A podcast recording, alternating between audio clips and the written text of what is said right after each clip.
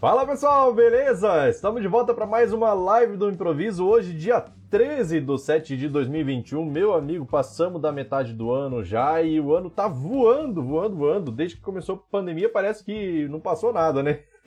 parece que não aconteceu nada. Só pandemia é antes pandemia e depois de pandemia, né? Mas é isso aí. Então, Vamos lá, já temos algumas pessoas aqui ao vivo e vamos que vamos. Então, para quem não conhece, a live do improviso é uma live que eu tento tirar o máximo de dúvidas possíveis das pessoas que estão participando aqui. Então, quer fazer alguma pergunta, quer perguntar qualquer coisa aqui a respeito de Firebird, fique à vontade para perguntar, beleza? A ideia aqui do canal é simplesmente responder as dúvidas e é por isso que se chama live do improviso, porque não temos nada programado específico, é simplesmente para fazer perguntas, beleza? Então vamos lá. Enquanto isso, deixa eu ver aqui, ó. Lindomar já falou boa tarde a todos, boa tarde, seja muito bem-vindo. Vamos lá, temos três pessoinhas, quatro pessoas agora no YouTube. Deixa eu ver, no Instagram temos uma, talvez seja o mesmo. no Facebook, deixa eu ver, não tem ninguém por enquanto. Eita, o pessoal tá bem tranquilo, já sabe tudo de Firebird, né? vamos que vamos. Então, quem tiver pergunta, fique à vontade para perguntar aí. Enquanto isso, eu vou esperando aqui as perguntas chegarem, já que não há conteúdo programado, beleza? Vamos lá, vamos lá. Só lembrando que essa live aqui, depois que ela se encerrar, ela vai ser transformada em podcast. Então ela vai ficar disponível em vídeo no YouTube, no Facebook no Instagram. E em áudio é, no caso do Spotify, no Deezer e tudo mais, beleza? Então vamos lá. O Irineu já falou ali, boa tarde. E o Lindomar já falou, lá vai a minha. Show de bola. Manda pergunta. Galera, aproveita porque isso aqui é praticamente uma aula VIP, hein? Então, hoje, como tem pouca gente, considere uma aula VIP aí, porque vai ser dedicação total, beleza? Posso, inclusive, dar uma estendida nas respostas aqui. Vamos lá. É, o Luiz falou assim, ó. É, Olá. Numa consulta, ora quero listar os SNU, ora um valor válido, passado por parâmetro é, tem como fazer alternância do where? Cara, assim, na verdade, a melhor forma de você fazer isso, uma das, uma forma tá mais simples que dá para você fazer é, ah, deixa eu ver, deixa eu ver. Tem como você colocar isso no where de forma que você faça um case lá dentro. Só que você colocar um case lá dentro pode ser que você tenha problema de indexação, tá? Depende muito da forma que você vai fazer, tem várias formas de fazer.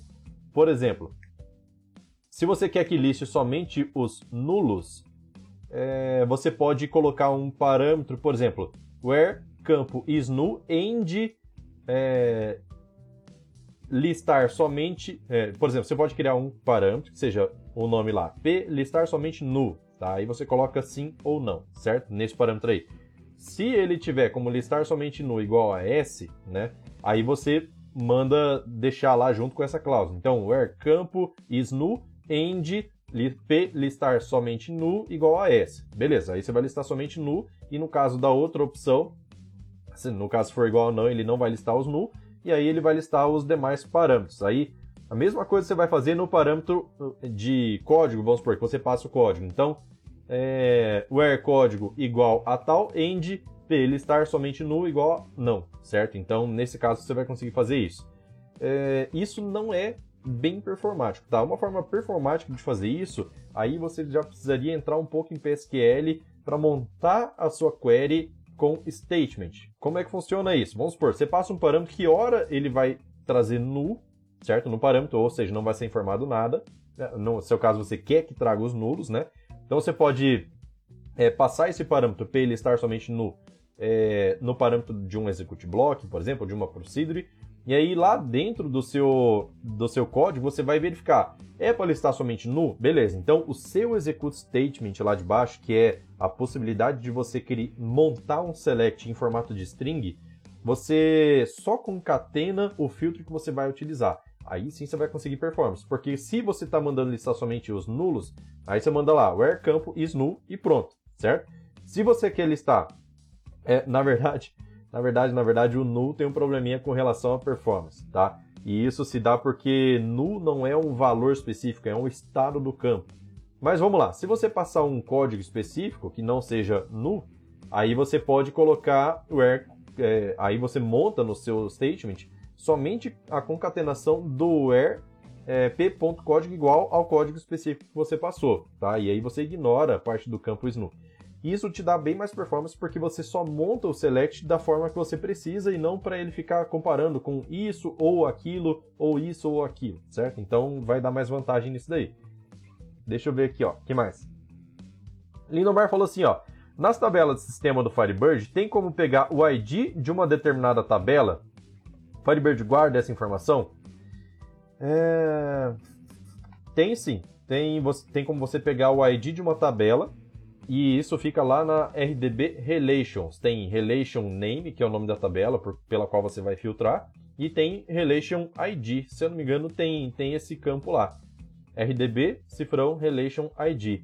É, essa informação você vai conseguir lá. Agora, não sei por qual motivo, né? Mas, deixa eu ver. Quero criar uma rotina no banco onde eu informe o ID ou o nome da tabela que eu quero duplicar em um determinado registro. Ah, entendi. Ah, beleza. Então dá para fazer sim é, RDB Relations, tá? O nome da tabela que você vai buscar lá. Aí o Everton falou assim, ó, boa tarde, boa tarde, seja bem-vindo. É, tem algum vídeo mostrando como criar servidor para expor os dados do banco via API e como criar essa API?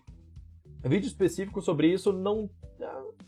Assim, mais ou menos, mais ou menos, tá? Na verdade, não tem um vídeo específico sobre isso, mas tem como você criar alguma rotina baseada em vários conhecimentos que tem aqui no canal já, inclusive no mundo MQFS.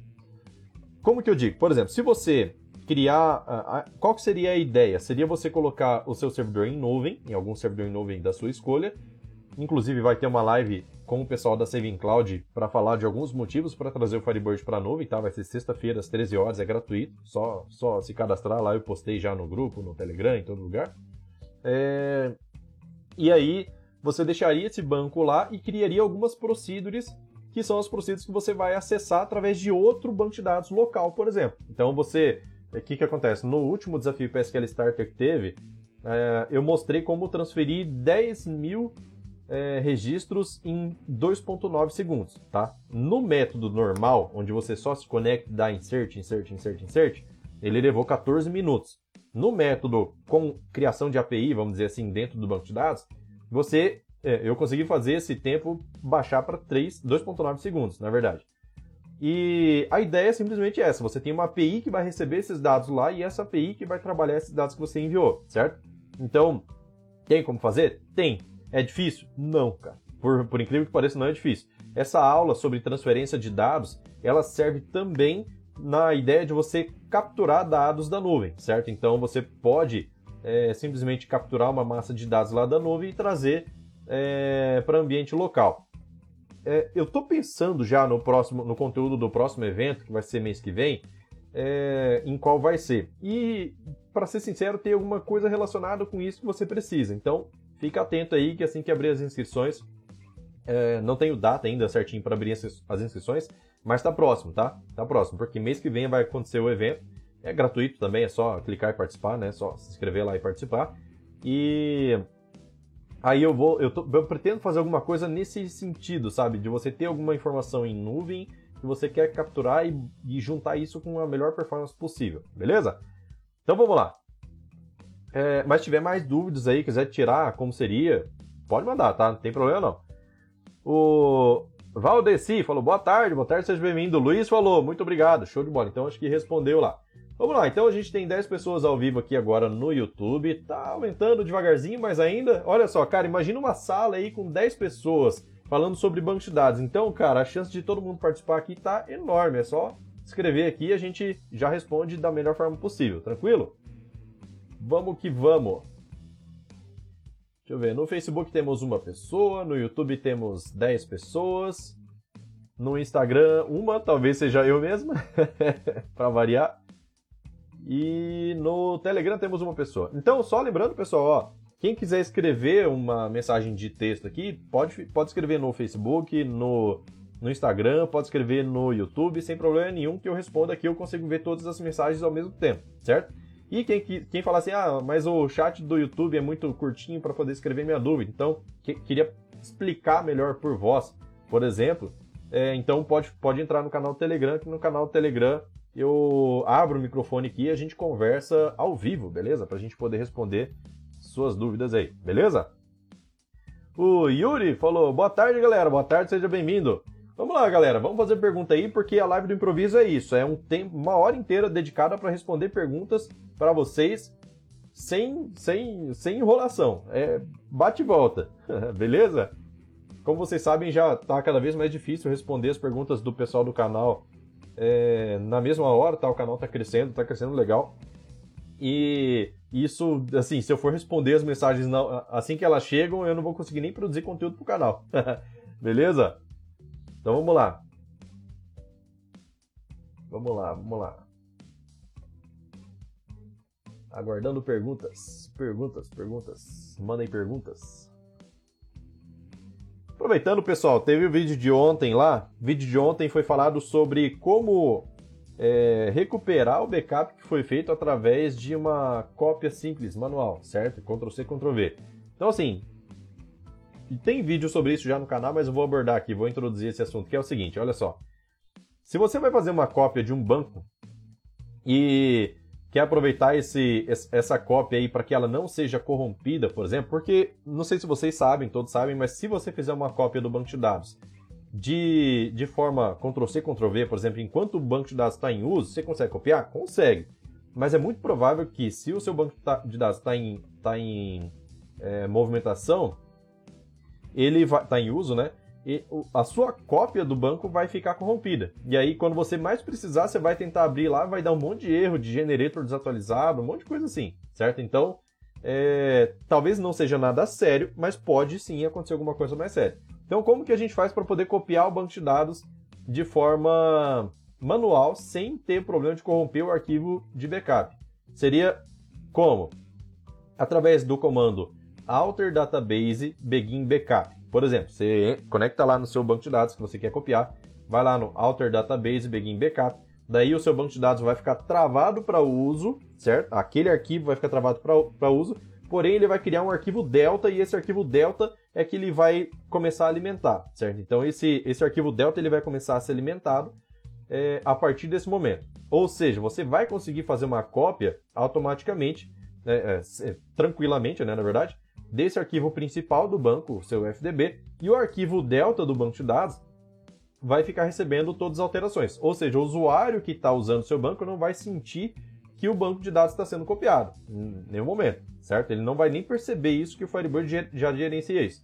Terminou de fazer a cópia, beleza, você vai lá no, no banco de dados principal de novo, alter database, end backup. Quando você encerra o backup, né, afirmando para o mão, acabei o backup, daí ele vai pegar o, o arquivo delta e vai juntar no, no arquivo principal, beleza? Só que tem um detalhe, o arquivo que você acabou copiando, certo? O arquivo que você copiou, ele, ele estava travado, certo? Você mandou travar ele para poder é, fazer a cópia, certo? Então, travou ele para fazer a cópia. Mandou copiar, então o seu backup também está travado. E aí você precisa destravar ele. E para destravar, você tem o NBackup, certo? O NBackup menos F, ele destrava o seu banco de dados, já pensando nisso, tá? Esse parâmetro foi criado para isso, exatamente. Porque para você poder se conectar num banco de dados que está travado, ele vai te pedir o arquivo Delta. Só que o arquivo Delta não existe mais, porque ele já foi juntado no arquivo principal, certo? Então, é, ele, toda vez que você tenta conectar, ele fala assim: é, não foi encontrado o arquivo Delta, não foi encontrado o arquivo Delta. E não deixa ninguém conectar. Você não conecta nem pelo ISQL, nem pelo IBExpert, nem por lugar nenhum. Tá? Então, o NBackup faz o quê? Quando você usa o, o "-f", ele abre o arquivo, mas não passa pelo serviço Firebird. Ele simplesmente abre, troca essa flag de bloqueio e aí fecha o arquivo salvando, certo? Então o banco fica liberado e ele sabe que aquela cópia lá não vai ter mais nada para juntar. Beleza? Vamos lá. É, deixa eu ver, deixa eu ver. Lá no Instagram, ó, o Wilson falou assim, ó, usa o Firebird, Firebird Saving Cloud e já tenho sete bancos, sete databases. Tem uma boa prática para máximo de arquivo é, de arquivos para se usar em um servidor? Obrigado. Cara, olha só. Já teve gente aqui, você falou de sete, né? Isso, sete bancos. Já teve gente aqui no canal que tinha um servidor parrudo, certo? E esse servidor estava carregando 400 bases de dados, certo? É um servidor só, 400 bases de dados. Esse foi, esse foi o maior número de, de bancos de dados que eu já vi dentro do mesmo servidor e o cara falou assim, cara, roda normal, roda tranquilo. Beleza? Então, sabe que até pelo menos até 400 você consegue. Então fica tranquilo aí com relação à sua quantidade de banco, beleza? Vamos lá. É, o George falou: Alô, Edson. Opa, e aí, George, beleza? Esse cara é do de Portugal, certo? De Portugal, show de bola. Everton falou assim: ó. No, é, no caso, o banco de dados é local, não está na nuvem. Ah, tá. É, então, vamos dizer assim, ó, para você se comunicar com de um banco para outro, né? No caso, ele falou ali sobre criação de API e tudo. É, você, o Firebird ele não te exige fazer uma criação de API para se comunicar entre dois bancos, tá? Basta tá pelo menos na versão 2.5 e utilizar o statement no, com aquela opção on external data source, certo? Então, quando você utiliza statement, você tem a possibilidade de montar um script em texto e mandar executar. Beleza. Daí, o statement ele tem a opção, beleza, esse, você quer executar esse script aqui. E aonde é que você quer executar esse script? Aí você coloca lá para ele ser executado em outro banco de dados, você monta a sua string de conexão lá com o usuário, senha, role, sem problema nenhum e aí você, é, você consegue é, simplesmente fazer essa, essa, essa comunicação entre dois bancos. Daí você consegue fazer insert, update, delete no banco de destino, consegue fazer select lá para trazer dados para cá sem problema nenhum, beleza? Não precisa de nenhuma API, de nenhum componente a mais. O Firebird 2.5 em diante nativamente já tem isso, beleza? Vamos lá, vamos lá. É... O George falou assim, ó, eu utilizo o IBExpert para trabalhar com FB, porém eu tenho os clientes que os clientes e preciso fazer a manutenção da base do cliente. Qual a IDE free que me aconselha a usar nos clientes que não seja o IBExpert? Cara, você pode utilizar é, o Flame Robin, pode utilizar que é free, pode utilizar o DBeaver. DBeaver é muito bom, que ele usa driver Java, né? No caso do Flame Robin, ele vai usar a própria FB Client que você já tem lá no cliente. No caso do DBeaver, você vai precisar baixar o driver JDBC, tá? Ele tem lá, se você manda baixar, ele baixa sozinho só que não é o mais atualizado normalmente, tá? Tem que verificar se a versão que está disponível no site do Firebird já é o mais atual. Eu usei um pouquinho o DBeaver e eu vi que ele tem bastante recurso. Ele não é uma ideia específica para para Firebird, ele se conecta em vários bancos de dados, mas ele é bem legalzinho de usar, cara. Eu acho que sim, se eu não fosse usar o IB Expert, eu acho que eu usaria o DBeaver tranquilamente. Vamos lá.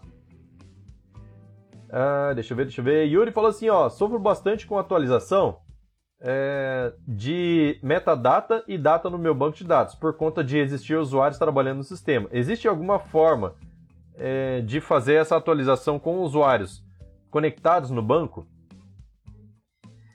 Eita, cara. Se o, se o objeto está em uso, fica difícil, hein? Porque. Olha, eu não cheguei a fazer esse teste, mas eu acho que já me perguntaram isso uma vez, agora eu não me lembro, já, já faz tempo. Mas é... Teria que testar, olha só. Eu acabei de falar ali sobre o comando para você travar o banco de dados para poder fazer uma cópia do arquivo principal, certo? Daí, talvez seja possível você fazer alguma atualização utilizando, faz lá primeiro o begin backup, tá? Isso é, isso é totalmente experimental, tá? Não estou recomendando, mas tem que testar para ver se funciona. Eu posso até fazer vídeo sobre isso é, de você fazer. Acho que eu sei qual foi a resposta que eu dei na época. De você conectar no banco de dados, utilizar Alter Database Begin Backup. Ele vai travar o arquivo principal e todas as alterações vai lá para o arquivo Delta. Beleza. Daí, seu banco de dados vai estar livre de usuários, por exemplo. Daí você pode começar a tentar fazer alterações é, de metadata. Não sei se vai funcionar.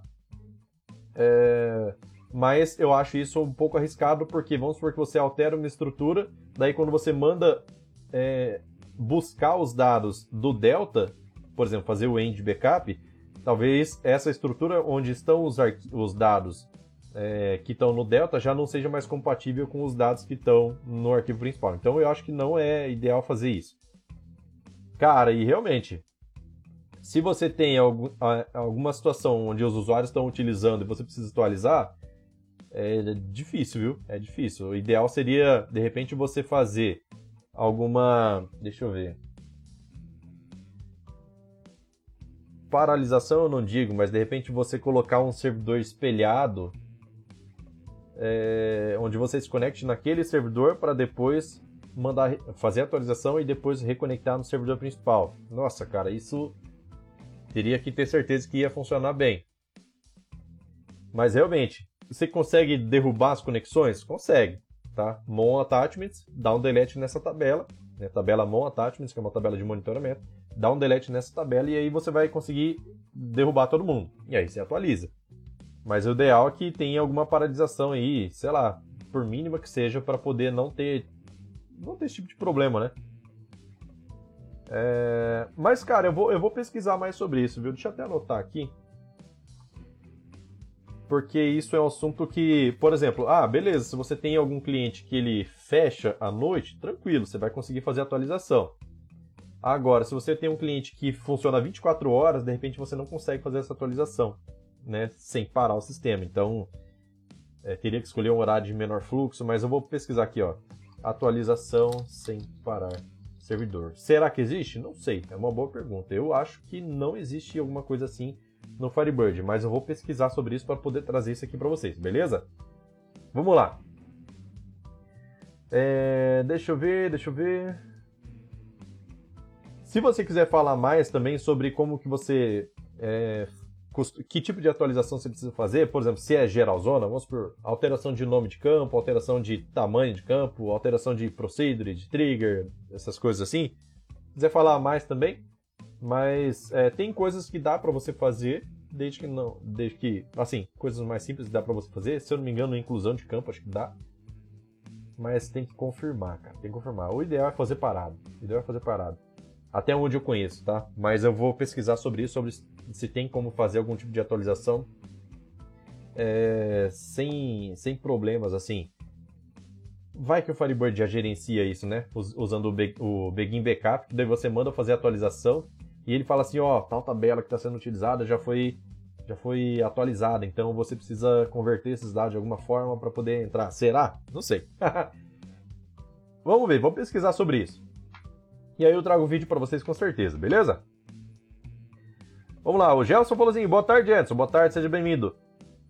O GBAC gerencia esse lock e um lock quando é acionado para um backup, quando há conexões ativas ou somente o NBackup? Só o NBackup. Eu pesquisei o, o GBAC também, mas o GBAC não faz. O NBackup faz. É bem tranquilo, tá? O uso do, do NBackup ali. E, inclusive, esse bloqueio e desbloqueio da base, que é esse é, Alter Database Begin Backup, ele também é feito pelo NBackup. Então você não precisa se conectar no banco de fato assim, por uma IDE para poder fazer isso. Pode usar o NBackup. O NBackup tem os parâmetros menos L e menos N. Menos L é para lock, daí você trava seu banco de dados e aí ele gera o delta. Ele faz a mesma coisa. O, o lock e um lock faz o quê? Conecta no banco, é, abre uma transação, roda Alter Database Begin Backup, o lock, né? Begin Backup, comita a transação e desconecta. Aí vai fazer o, o end backup, daí é o parâmetro menos n, certo? Que é de um lock. Daí ele vai conectar no banco de dados, abrir uma transação, rodar o end backup, fechar a transação, né, dar commit nela e desconecta da base. Esse é o processo. O backup faz exatamente a mesma coisa de forma mais automatizada, vamos dizer assim, né? Você não precisa conectar lá. É, deixa eu ver. O, deixa eu ver, deixa eu ver. O George falou assim, ó, agora tocar. Deve estar tá aqui no Brasil já, ó. É, pode colocar o nome dessas ideias aqui no chat, por favor? Coloco. Deixa eu colocar aqui, ó. É, DB Ever Flame Robin. Escrevi errado aqui, peraí. Flame Robin, beleza. É... Tem uma outra, Red Expert, que essa também está sendo bem falada aí, certo? Então coloquei essas três aí. Fiquem à vontade para para usar, beleza? Vamos lá, deixa eu ver aqui, ó, mais perguntas. O Newton falou: "Boa tarde, boa tarde, seja bem-vindo". O Manuel falou assim, ó: é, gero na sexta-feira, na sexta-feira backup número 0 e em seguida gero o backup número 1. Um. Nos, é, nos outros dias, gero somente o backup 1. Isso o Manuel falando. Deixa eu ver. É, acho que ele não, não complementou ali. não sei se ele tava, vai terminar a pergunta dele, Manuel, sobre o NBCAP. Se alguém tiver dúvida também como funcionam os níveis do NBCAP, só perguntar aí, tá? Ah, o George falou assim, ó. É, não tô no Brasil, saí, saí do Face e passei para o YouTube. Ah, tá, entendi. é porque para mim aparece tudo junto aqui, então não sei. Não sei quando, achei que estava no Brasil. Vamos lá. É, Aparecido do Santos Silva, boa tarde. Usei o MySQL no Docker. Como o Firebird se comportaria? Em que situações seria interessante usar? Cara, é... na verdade, assim, o Firebird ele tem isso que é interessante. Olha só, ah, que eu conheço, servidor em nuvem hoje que usa Docker é só a Saving Cloud. Tá? Docker é a opção de containers, né? traduzindo. Então, assim, só a Saving Cloud que eu conheço que utiliza containers para que, que, é específico para Firebird, tá? Que ele já tem pronto lá. Eles têm, têm uma rotina simples lá que eles têm, eles chamam de marketplace, que você vai lá e escolhe, ah, pesquisa no, no marketplace, Firebird, ele vai para sei lá, Firebird Database. Você clica lá e ele fala assim, ó, tem versão é, 2.1, 2.5, é, 3.0, 4.0, tá? Você escolhe o que você quer. Ele já prepara, dá um avançar, fala assim, ah, você quer em São Paulo ou em Fortaleza? Cara, quero São Paulo. Ele já vai criar o seu ambiente inteirinho com Ubuntu, container, já tudo prontinho, com Firebird instalado, usuário configurado, tudo certo para você poder já começar a utilizar. Inclusive libera a porta no Fire, tá? Fica bem, bem fácil. Ele cria uma porta alta na interface é, diferente, né, para a internet e redireciona essa porta para 3050 do Firebird. Então, e essa porta é aleatória, então nunca vai ser igual. Pelo menos, é, pode acontecer de ser igual, né? Mas geralmente não é igual. E aí, é, beleza. Aí a vantagem de container, pelo menos da Saving Cloud, é que eles têm a escalabilidade automática, certo? Então, bateu o teto lá do, da, da sua configuração e ele pum, já joga mais memória e mais CPU automaticamente. É, a vantagem para utilizar Firebird nessa situação é que o Firebird, ele, quando você, quando ele, principalmente na versão Super Classic, quando ele está parado, com pouco uso, ele usa o mínimo de memória lá, certo? Quando começa a entrar muitos usuários, quando começa a ter muita solicitação de requisição de é, select, update, insert, qualquer coisa assim, quando tem muito trabalho para o servidor, ele começa a alocar mais memória de acordo com o número de conexões que tem. Então, cada conexão, no caso Super Classic, ele tem uma região de cache que fica na memória. Então, quanto mais conexões, mais regiões de cache ele vai abrir, tá? E isso tudo é dimensionado pelo Firebird.conf, que é o arquivo de configuração dele. Daí, a vantagem de container é essa. Ah, botei 10 conexões, atingiu o limite de memória? Ainda não. Então, continua na configuração básica, pagando o mínimo que você tem que pagar, certo? Daí, ultrapassou esse mínimo, então ele vai para o segundo nível de escala, que daí é uma quantidade de memória um pouco maior. Começa em 128 MB, vai para 256, e esse 256 e, e mais, é, aí o CPU começa em 400 MHz, depois vai para 800 é, no segundo nível, né? E aí no segundo nível ele já começa a é, já te dá mais recursos, te entrega mais recursos e você nem sente isso, tá? O próprio container já vai fazer isso automaticamente. É, fora que vai chegar aviso de e-mail, ó, oh, seu servidor está batendo esse nível aqui, vai ser escalado, 80% do uso, por exemplo. Então ele tem, tem, todos esses avisos aí de forma automática. Tá? Então, cara, vai muito bem Firebird com container. Tem várias, várias, várias pessoas mesmo trabalhando com Saving Cloud aqui e Firebird. E vai super de boa, beleza? Vamos lá. O. Deixa eu ver, deixa eu ver. Mas se tiver mais um... Ah, tá, aproveitando, ó, se tiver mais alguma dúvida sobre, sobre Firebird na nuvem, cara, sexta-feira vai ter uma conversa entre, entre mim e o pessoal da Saving Cloud é, no canal deles, né? Eles me chamaram para poder participar lá e é muito legal porque eles fazem essa parceria. E, cara, eles estão ajudando a dar um up grande aí no Firebird, na comunidade Firebird, porque eu não conheço algum serviço tão legal quanto deles com relação à nuvem, tá? Para Firebird. Por quê? Eles dão uma baita de uma atenção. Você pega uma AWS, ela tá se importando com Firebird. Não tá, cara. Você vai lá nas opções de, ah, eu quero criar um banco de dados, é, um servidor exclusivo para banco de dados. Quais que vão ter lá? Esse que ele serve. Vai ter o próprio deles, né? Eu não lembro agora qual que é o nome. Vai ter Oracle, vai ter uns bancos gigantes lá. Mais Kelly também vai ter lá, mas Firebird não tem. Agora, nos casos da Saving Cloud, tem. Os caras dão, dão uma moral bem legal pro Firebird. Eles. E isso é bom demais pra gente. Então, cara, eu tenho contato direto com eles lá se tiver tendo algum tipo de problema, assim, que a comunidade estiver reclamando, fala assim, cara, Saving Cloud está insuportável, o suporte não está dando conta, eu consigo ainda ir lá dar uma cutucada neles. não que eu mande nele, né, de jeito nenhum, só que, assim, querendo ou não, eles, eles, eles têm uma... A gente tem uma relação bem legal, eu e o pessoal do Saving Cloud. Não tem parceria nenhuma, parceria assim, cara, é vamos conversar aqui sobre Firebird, vai ser bom que vai ter, você vai ter mais visibilidade e a gente também, e pronto, já é um acordo de cavaleiros, certo? Então é bem, bem legal isso e, pô, para a comunidade Firebird isso é bom demais. Beleza? Então é só, só se cadastrar lá. Deixa eu ver, cara, se eu consigo trazer aqui o, o link deles, dessa, desse meetup que vai ter. Deixa eu ver, acho que é esse daqui, ó. Meetup Firebird.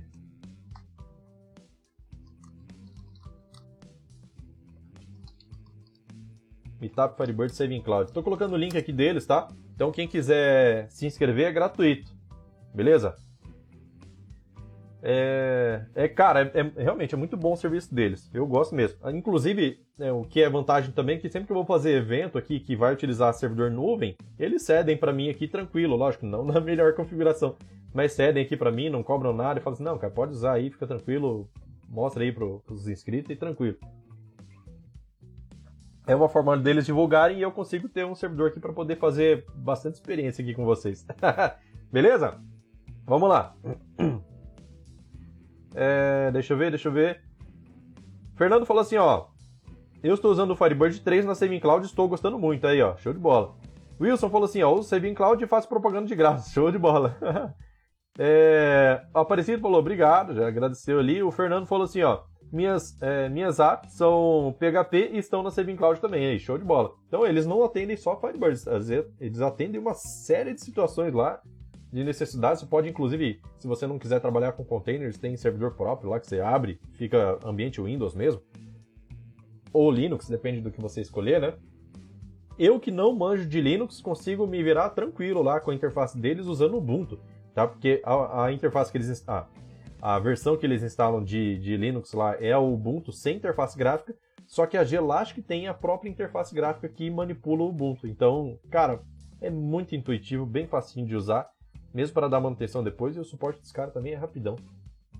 Coisa de, de alguns minutos você já consegue falar com, com o pessoal do suporte de lá.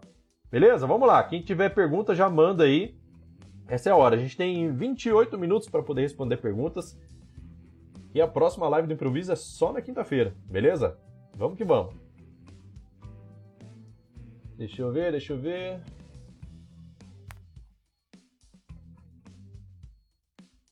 Vamos lá, galera. Vamos fazer pergunta aí, que essa é a hora de perguntar, beleza?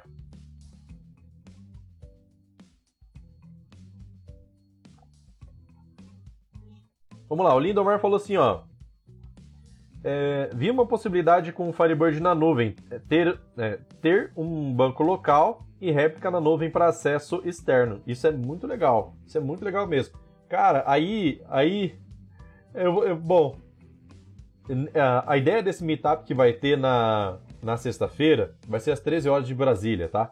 Então, a ideia desse meetup vai ser o seguinte, vai ser é, basicamente falar sobre motivos para levar seu banco de dados na nuvem. Às vezes, olha só, por que é interessante participar de um meetup desse? Porque simplesmente às vezes a gente está tão focado no que a gente costuma fazer aqui que a gente acaba não tendo novas ideias, não tem tempo para ter novas ideias. E lá dentro vai ser um horário específico para a gente conversar sobre novas ideias para vocês aí é, oferecendo para os clientes de vocês como um serviço a mais, certo? Então, pô, seria bem legal você apresentar alguma coisa diferente para o seu cliente que ele fala, pô, que legal, isso aqui é diferencial, não é o básico. Cara, emitir NFE, fazer controle de contas a pagar, contas a receber, isso aí, cara, isso aí é feijão com arroz, isso aí é o básico que todo mundo tem que ter. Agora, quando você começa a oferecer algum tipo de serviço especial, você pode até cobrar por isso, então vale muito a pena chegar lá e discutir algumas ideias sobre motivos para você levar o banco de dados para a nuvem, para você acabar criando uma nova fonte de, de receita aí para sua empresa, beleza? Inclusive para você, se você não é dono de empresa, se você. Ah, cara, eu, hoje, hoje em dia eu só trabalho para uma empresa, não, não tenho meu negócio próprio. Para que, que eu vou querer participar desse meetup? Cara, aí que tá a parte legal. A gente que é programador, a gente pode criar o nosso aplicativo na hora que a gente quiser. Cria um aplicativo que você consegue se comunicar com a nuvem, pô, você já está um passo além de inúmeras empresas aí que até hoje não tem banco de dados na nuvem, tá? Então, vale a pena você você dar uma olhadinha sempre no, no é, nessas ideias aí para você já de repente criar seu próprio aplicativo e já sair na frente, né? Já ter aí seu, de repente, seu o nascimento da sua própria empresa. Beleza? Vamos lá. Ó, o pessoal da Saving Cloud está participando aí. Boa tarde, Gregório. Ótima live para vocês, esperando você na sexta. Show de bola aí, ó. Já falando dele, já apareceu. Show de bola. Pessoal participando aí, ó.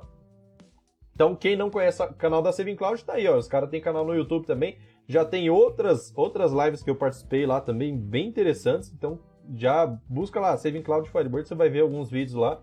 E aí, já podemos participar todo mundo lá junto, beleza? Já antecipar um pouco de, do que, que rola lá, mas esse de sexta-feira vai ser diferente. Beleza? Lindomar falou assim, ó, conhecimento nunca é demais, show de bola. Realmente, nunca mesmo. E na verdade nessa área a gente tem que estar tá sempre se atualizando, né? Se parar de se atualizar, meu amigo, aí fica para trás. Cara, uma vez eu vi uma frase que é o seguinte, ó, empresa que não cresce morre. Não adianta você falar assim: "Ah, mas aqui já tô conseguindo fazer meu feijão com arroz aqui, já tô mantendo meus clientes, vou mudar para quê? Sabe aquela história de time que tá ganhando não se mexe? Não tem isso não, cara. Tem isso não. Você tem que, tem que crescer. Se você não crescer, seu concorrente vai crescer e vai te engolir. Essa é a verdade, né? Então vamos lá. Galera, mais perguntas aí, ó, pode mandar. A ideia aqui, ó, temos 23 pessoas ao vivo aqui no, no YouTube, no Facebook, deixa eu dar uma olhada, temos ninguém ao vivo, acho que todo mundo veio pro YouTube aqui. No Telegram temos algumas e no Instagram acho que tem só eu mesmo. Mas vamos ver, o pessoal se concentra tudo no YouTube, não tem jeito. Então quem quiser fazer pergunta, aproveita, essa é a hora de tirar dúvida. Cara, sabe aquela dúvida? Você, puta, tive uma dúvida hoje aqui, ó, não sei como que eu vou resolver. Cara, tem uma rotina para eu fazer à tarde, é, agora, daqui a pouco, só que eu não sei nem por onde começar. Manda aí, cara, manda aí. De repente a gente consegue ajudar aqui com ideias de implementação que você fala, porra, ficou top, hein? a ideia de estar de tá aqui nesse canal, assim, eu tenho vários porquês de estar tá aqui no canal. Tem uns mais fortes, outros mais fracos, mas todos são motivos, né? Não é um motivo só. É... Um dos motivos é, é, cara, é você conseguir resgatar aquela paixão por programação, cara. Lembra quando você começou a programar? Você começou a conhecer o mundo de programação, aí você via aqueles códigos e fala assim, cara, não vejo a hora de começar a criar esse tipo de coisa. Aí você criou seu, sua primeira tela, criou sua primeira regra de negócio, sua primeira validação, sua primeira mensagem na tela. Lembra, lembra dessa época? Cara, é tão gostoso quando a gente começa a aprender esse tipo de coisa. Só que conforme vai passando o tempo, o que, que vai acontecendo? Você vai se atolando de situações que você precisa resolver no dia a dia que você acaba não não aproveitando essa, essa magia da programação, vamos dizer assim, né? essa parte gostosa da programação. E aí tudo fica muito automático. Então, um dos porquês do canal também é, é resgatar essa paixão por programação, porque, cara, quando a gente começa a fazer as coisas por paixão, o tempo passa assim, ó, voando. Você não vê o tempo passar, você faz as coisas com prazer, você sai do serviço, chega em casa, já tá pensando no outro dia, você acorda de manhã feliz, puta, cara, vamos mexer nessa rotina aí, vai ficar top demais. Então, cara, esse negócio de resgatar essa paixão por programação. E, e, eu falo paixão com tranquilidade, viu? Porque a gente sabe que o cara, para estar tá na programação, ele tem que gostar mesmo. Ele tem que gostar muito. Não adianta o cara falar assim, ah, deixa eu ver qual é dessa da programação. Não tem como. É diferente de uma área, ah, uma área administrativa, uma área financeira que você vai trabalhar e mesmo que você não goste, mas você tá lá trabalhando. Programação, cara, ou você ama ou você odeia. Então, essa é a ideia. Beleza? Vamos lá, ó. tem mais perguntas aqui, deixa eu ver. Marcos falou assim, ó. Boa tarde, Edson. Ainda não conheço o NBackup. Poderia falar um pouco sobre ele? Claro, com o maior prazer. Olha só. Vamos lá. Você faz backup normalmente com o GBAC, certo? Então, o que, que ele vai fazer? Ele vai fazer uma leitura de todo o banco de dados, vai começar a gravar de forma compactada nas, nas configurações padrões, né? De forma compactada dentro do seu do seu é, do seu disco, certo? Em algum local que você escolheu lá. Só que isso leva tempo, certo? Dependendo de qual é o tamanho do seu banco de dados, isso leva bastante tempo. Então, todos os dias tem que fazer o seu backup lá, senão você vai ficando defasado. Maravilha. O NBackup é o quê? É um backup incremental. Então, o que, que acontece? Quando você vai fazer um backup, um backup incremental, você precisa, em média, assim, vamos dizer assim, numa organização de NBackup, você faz backup todos os dias, normalmente. Porém, você tem níveis de backup. Então, você tem, por exemplo, o nível 0. O nível 0 você utiliza para backup completo, certo? Então, você vai lá, usa o NBackup e faz o backup nível completo, por exemplo, no domingo que tem menos movimento. Dependendo do ramo, né? Se for um domingo é, em supermercado, meio-dia, pode ser que tenha bastante, bastante gente usando.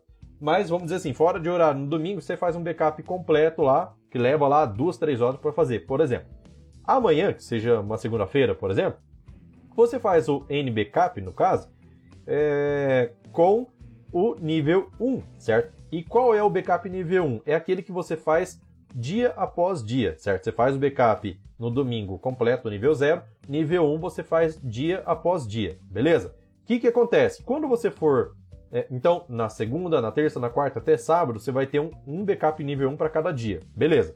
Quando você for restaurar um banco de dados, é, antes disso, backup nível 1, o que, que ele vai fazer?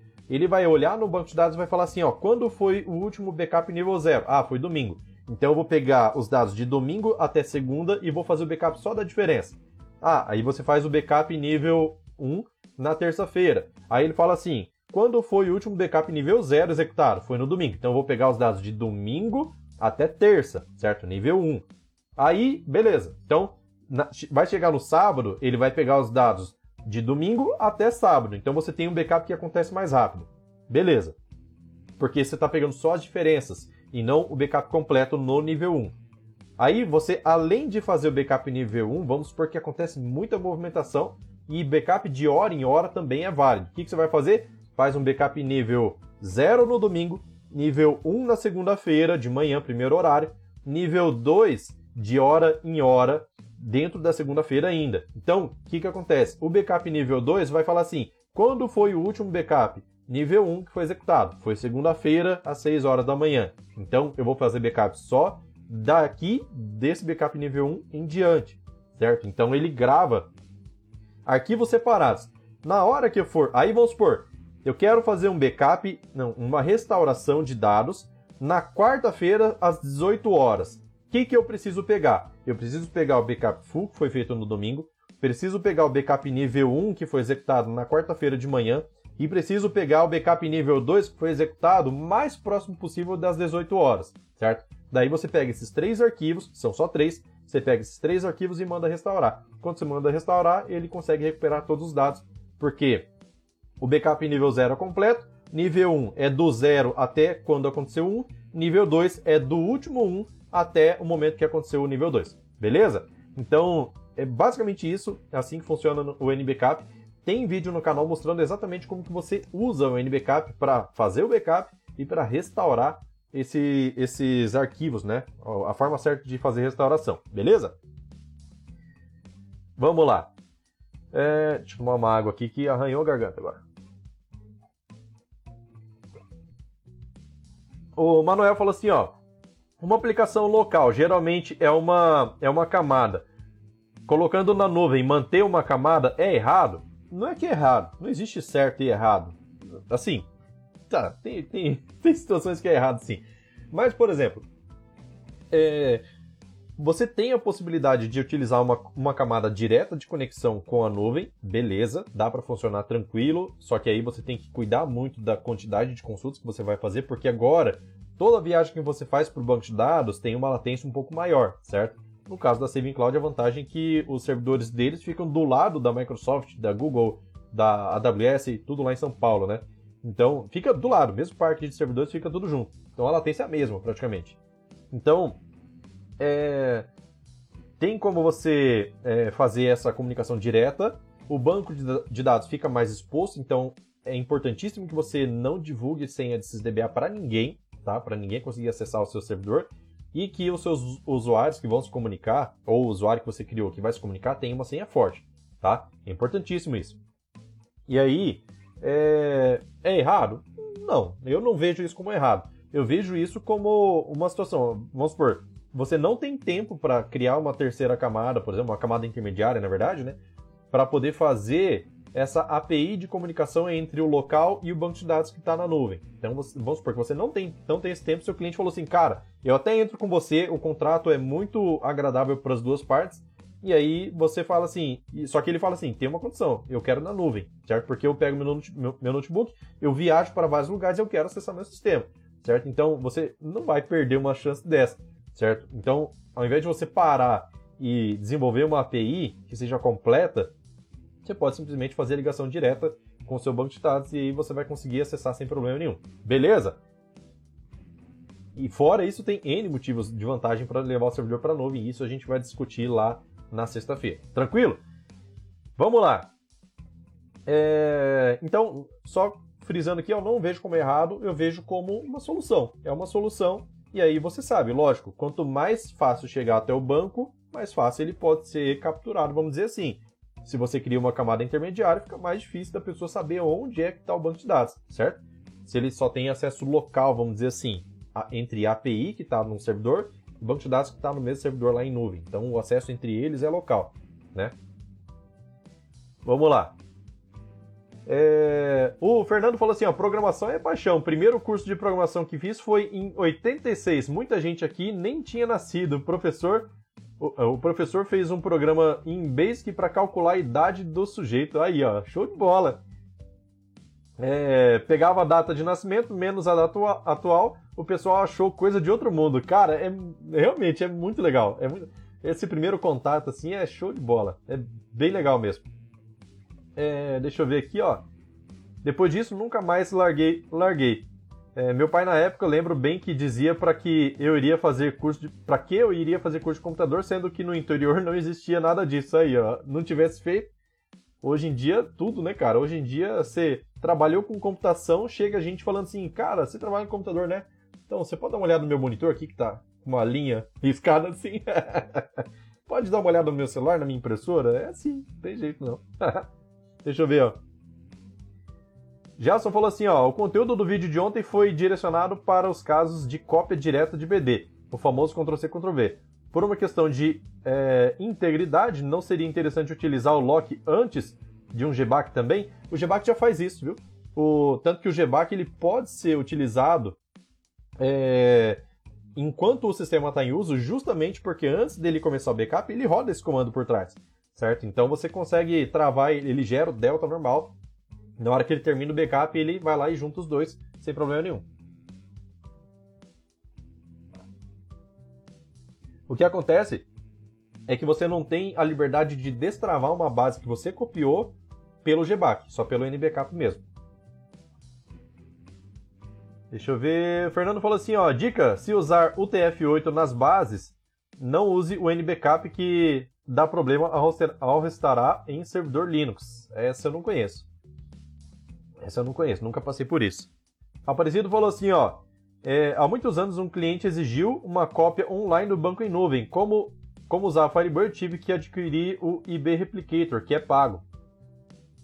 Será que o replicador da versão 4.0 vai chegar no nível de um IB Replicator? Cara, olha, eu não sei como é o IB Replicator, mas o replicador do Firebird 4.0 é parrudo, beleza? Ele é muito bom.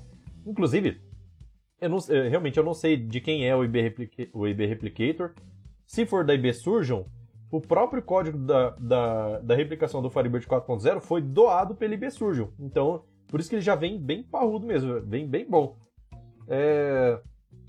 Então, é, cara, olha, sinceramente, a replicação assíncrona, que no caso de servidor nuvem é mais indicada, tá, tá muito, muito, muito, muito filé mesmo, sabe? Tá boa mesmo, bem, bem show. Eu fiz vários vídeos aqui sobre replicação já. Tem mais assuntos que eu quero fazer ainda sobre replicação. Vou fazer em breve. Mas, cara, já vê lá pra você ver como que é. Replicação assíncrona, tá? Se quiser ver assíncrona também, a, a síncrona também, pode ver, tem vídeo já no canal mostrando, beleza? E é bem facinho de configurar, cara. É uma coisa tão, tão gostosa de ver. Você clicando aqui e já atualizando lá na nuvem, é show de bola. Um dos testes que eu fiz, inclusive, foi fazer replicação de um servidor para três outros servidores, certo? E ele faz a replicação para os três servidores sem problema nenhum. É muito legal. Vamos lá. O Aparecido falou assim, ó, testei replicação nativa e achei um monitoramento, é, achei um, um, monitoramento que o monitoramento foi fraco, né, provavelmente. Se sabe pouco com as coisas, é, se sabe pouco como as coisas funcionam por debaixo dos panos. Cara, então, perdão. É, eu vi, eu vi, é, tem bastante coisa na documentação explicando cada detalhe de como funciona, tá? Em relação ao monitoramento, realmente não tem alguma coisa falando assim, ó, é, tal registro foi subido para lá, tal registro foi deletado, tal registro não sei o que. O que tem é log de erro. E se eu não me engano, cara, existe configuração no replication.conf para que você aumente a quantidade de informações que vai ir para o log, certo? Eu não me lembro exatamente qual é essa configuração, mas eu lembro de ter lido isso na documentação da replicação. Já li ela inteira.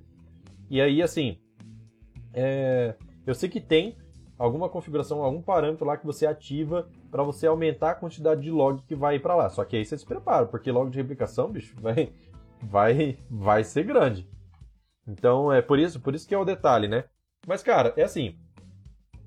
Basicamente, todo tipo de, de alteração na replicação assíncrona fica gravada em arquivos de segmento, que é tal do journaling, né? aquele método journaling. Ele grava arquivos de segmento com as alterações. Ele joga os, as alterações que ele já importou para uma outra pasta. E assim que ele jogou, você sabe que foi importado. Então, você só vai saber, você, sabe que a replicação não aconteceu caso o arquivo não tenha sido movido. No caso da replicação é, síncrona já é mais difícil mesmo, realmente. Beleza? Vamos lá. É, deixa eu ver. Luciano falou assim: e aí, beleza? Cheguei tarde hoje. Opa, e aí, Luciano, beleza? Seja bem-vindo. Vamos lá. O André falou: boa tarde, boa tarde, seja bem-vindo. Então vamos lá, a galera tá chegando aí ainda. Então, quem quiser fazer pergunta, manda ver. Aproveitando para quem chegou depois e não tá sabendo, ó, sexta-feira vai ter um meetup na Saving Cloud que eu vou participar. Que a gente vai falar sobre motivos para levar o seu servidor Firebird para nuvem, beleza? E não que você deva levar totalmente 100%, ah, mas eu não gosto de nuvem. Beleza, mas chega lá e escuta as ideias que a gente tem. De repente você pode aplicar uma dessas ideias aí para você ganhar mais dinheiro no seu negócio, beleza? Ou de repente desenvolver o seu próprio aplicativo em nuvem e começar a ter uma, uma renda extra aí, né? Quem sabe? beleza? Vamos lá, vamos lá. Cara, futuro é tudo é nuvem, tem jeito. Futuro é nuvem. A gente, o, o local ainda vai demorar para sair, mas futuro, se não tiver na nuvem, bichão, daqui a pouco vai ser assim, igual a NFE. Chegou no, no, no cliente lá para vender, ele pergunta assim: faz NFE? Faz. Então, beleza. Se não fizer, ih, bicho, nem vai então. Daqui a pouco nuvem vai ser desse jeito. Ah, tem na nuvem? Tem. Então, beleza. Se não tiver, que recurso você tem na nuvem? Eu consigo acessar de qualquer lugar? Ah, cara, ainda não. Até dá pra fazer, mas tem que fazer uma engenharia aqui do seu servidor, tem que comprar uma licença a mais do Windows, né, por exemplo, coisa de terceiro. Eita, cara. Se você já tem um servidor nuvem que você já usa para outros clientes, só adiciona mais um banco lá, fala assim, você quer o serviço em nuvem? Beleza, mais 50 reais mês aí na sua mensalidade. Ah, é, não, mas é para muitos acessos. Então mais 100 aí na sua mensalidade, aí você vai poder acessar de qualquer lugar. Aí o cara, pô, que legal, né? Muito legal. Posso colocar no meu notebook, levar para a praia e começar a mexer no sistema lá, ver meus relatórios? Consegue, de boa. Aí, pronto. Beleza? Fora esse, tem vários, vários outros motivos também. Vamos lá. É, deixa eu ver. É, Gelson falou assim: ó, a replicação do FB4 é uni ou bidirecional? Você pode fazer bidirecional também. Não tem recomendação disso no, na documentação, mas não tem nada contra isso também na, na, na documentação, tá? Eu fiz teste já, fazendo alteração no banco de origem, mandando para o destino, e fazendo alteração no banco de destino e vindo para a origem. Então, ambos são origem e destino, certo? Tem como configurar? Tem. Funcionou? Funcionou. Aí só tem que tomar cuidado do seguinte. Se a sua, perdão, se a sua tabela que você está replicando entre os dois bancos de dados, ela é, vamos dizer assim, mutuamente alterada, então você inseriu um registro na tabela produto local, inseriu também um outro registro na tabela produto nuvem no destino, que, que vai acontecer? Você tem é, dois ID número 1 um nos dois lados. Quando você insere o segundo aqui, ele vai tentar fazer uma atualização desse registro, caso essa chave primária já exista lá, certo? Então, o que, que você tem que fazer? Ah, eu tenho a empresa 1 aqui, tem a empresa 2 lá. Então, quando você vai cadastrar um produto, se ele vai ser, se vai ser possível cadastrar nas duas é, empresas, e caso você tenha selecionado a tabela de produto para replicação, aí você tem que fazer assim: bom, eu vou cadastrar o meu produto aqui, ele recebe o ID 1 e também grava o ID da empresa aqui, empresa 1, beleza? Quando chegar lá na, na filial 2, você tem que deixar também o ID da filial 2 gravado lá, certo? ID 2 e ID do produto número 1, vamos dizer assim, certo? Filial 2, ID 1 de produto. Quando você for replicar, ele vai levar de um lado para o outro, então você vai ter os dois cadastros juntos. Só que isso pode duplicar cadastro também, né? Duplicar que eu digo assim, ah, cadastrei um cadastrei um relógio aqui e o mesmo relógio está cadastrado lá com outro ID, entendeu? Então pode confundir cadastro. Aí fica fica meio complicado. Então tem que ser muito bem pensado. Ah, o ideal, por exemplo, tenho duas filiais, qual que é o ideal, tá? Isso já é recomendação. Você tem a tabela de produtos aqui na, na filial 1 e tem a tabela de produtos lá na filial 2. Porém, toda mercadoria precisa ser cadastrada na filial 1, certo? Então, ah, chegou na filial 2, produto chegou aqui, mas não está cadastrado? Liga pessoal, filial 1, cadastra aí o produto tal pra gente, já chegou a nota aqui, toma aí o XML, por exemplo. Daí o que, que vai acontecer? a pessoa cadastra, ele replica e o cadastro chega lá, beleza? Então a ideia é que não cruze os cadastros. Mas se você quiser trazer dados de venda, por exemplo, você pode trazer respeitando esse negócio da, da PK, beleza? Para não ter perigo de sobrepor. Se sobrepor, meu amigo, aí você tá lascado, de verdade. Lascado, mas com força. beleza? Vamos lá. Que mais aqui, ó? É... Gelson falou assim: o problema seriam as PK, não é? Então, exatamente isso, né? Se, se você tiver cadastrei o produto número 1 aqui, cadastrei o produto número 1 lá, na hora que esse produto número 1 de lá vier para cá, ele vai sobrepor o cadastro que você acabou de fazer, certo? No local. Vamos lá. Garganta hoje está apertando. Tem mais 3 minutos. Vamos lá, galera. Vamos perguntar. A ideia é que tirar o máximo de dúvida possível. Ainda dá tempo. Daqui a pouquinho eu libero vocês. Daqui a pouquinho toca o sino, hein? Lembra disso? Meu Deus do céu. Ô oh, época que a gente falava que era ruim, mas era boa.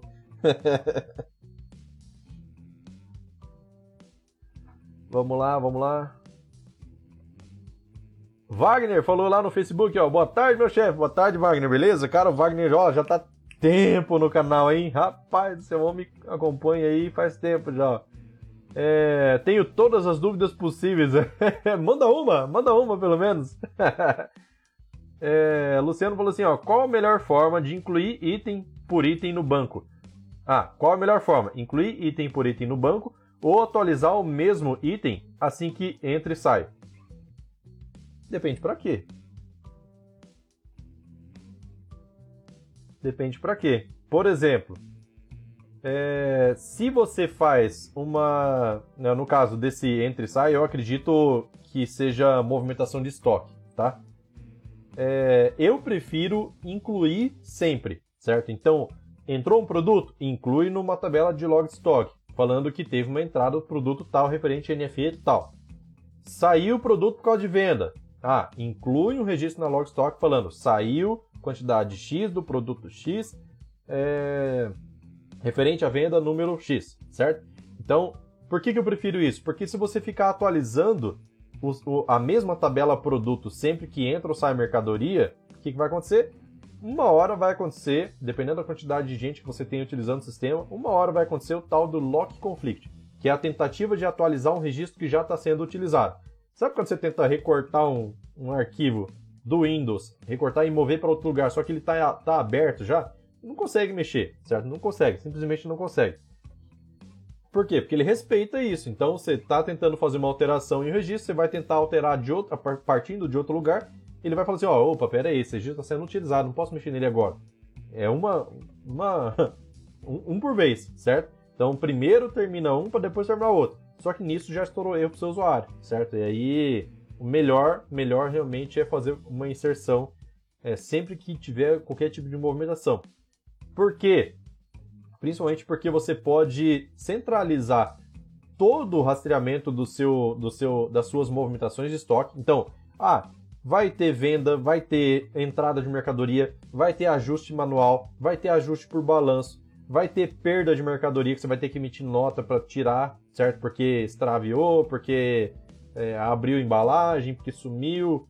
É... Então, assim, todo tipo de movimentação fica concentrado lá na log de estoque, sempre com inserções de registro de entrada e saída, entrada e saída, entrada e saída. E aí você consegue ter, principalmente, um relatório de posição de estoque na data X, certo? Eu quero saber qual é uma qual era a posição do meu estoque no dia 31 de 12 do ano passado. Você consegue? Com o log estoque você consegue. Fora isso, você tem que sair catando tudo que é movimentação, bicho.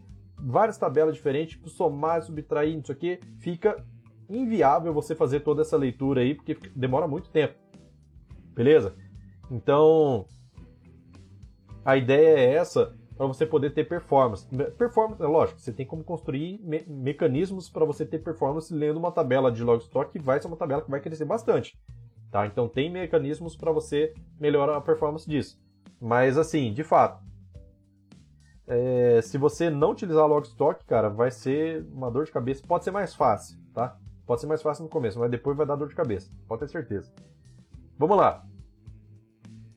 É, deixa eu ver, deixa eu ver. O Wagner falou assim, ó, usando a tabela de log stock e ter, que, e ter uma trigger arrumando o estoque na tabela produto, pode? Aí você cai na mesma situação, porque toda movimentação vai ter que fazer um update lá na tabela de produto, certo? E aí esse update pode conflitar. Então o ideal é que o saldo do estoque não fique na tabela de produto, beleza? Você tem que ter log estoque ali para poder calcular o saldo. E aí acaba que você faz toda uma estrutura de log stock para fugir do lock conflict, mas no final você atualiza a tabela de produto e ele dá o lock conflict de novo, beleza? O Luciano falou, ó, isso mesmo, me tirou a dúvida, show de bola. E o Wagner falou assim, ó, na log stock grava as entradas e saídas e a trigger faz esse cálculo e já joga o valor do estoque correto na tabela produto. É, então tá respondido ali já. Aí você volta a ter o problema de lock conflict. Tem mais performance se der certo? Tem né? Porque daí você lê um registro só do produto já sabe o saldo. Mas se você não tiver, se você, se você tiver lock conflict, cara, que vai acontecer, aí você vai ter problema do mesmo jeito. Wilson falou assim, ó. Tem algum exemplo de app Android que usa o FB Embedded? Cara, eu não tenho. Eu não conheço, na verdade. E eu sei que esse, esse método ele é bem, bem pouco usado, até porque o próprio Android ele tem o SQLite embutido. Então, para você chamar uma instância de banco de dados, fica muito fácil por lá. Inclusive, ele trabalha já as atualizações, tudo certinho, do jeito lá com, com, com a API deles. Então, acho que as pessoas usam um pouco. É, é, mas eu tenho curiosidade de fazer, viu? Eu, eu conheço um pouco de programação para Android, né, já fiz dois aplicativos já. E só que nenhum deles eu usei o Banco Firebird, eu utilizei o SQLite mesmo. Mas eu tenho curiosidade de saber como funciona. Né? Eu preciso de mais tempo para poder desenvolver alguma coisa e passar para vocês. Mas é bem interessante. Com certeza um dia vai, esse dia vai chegar ainda. Beleza? Então, galera, olha só. São 14 horas e 3 minutos de Brasília. Acho que a gente pode encerrar essa live aqui por aqui. Então eu agradeço demais a participação de vocês, demais, de verdade. Já deu bastante gente até na, na live, achei que ia ter pouquinho hoje pelo, pelo ritmo que as pessoas começaram a, live, né? Mas é isso aí, foi bom demais. Live cheia de conteúdo, agradeço demais a participação de todos vocês. E é isso, amanhã tem vídeo de novo, quinta-feira tem mais uma live do improviso no mesmo horário. E não se esqueçam que sexta-feira tem live no mesmo horário também, às 13 horas, lá na Saving Cloud, beleza? Então, quem não se cadastrou, precisa se cadastrar para poder participar, só para eles poderem enviar o link para você na hora que, na hora que acontecer, para você não perder. Beleza? Então, lá a gente vai tirar um monte de dúvida e dar ideias sobre implementações do Firebird na nuvem. Tranquilo? Então, é isso, vou ficando por aqui. Valeu, falou. Tchau, tchau. Até mais. Falou!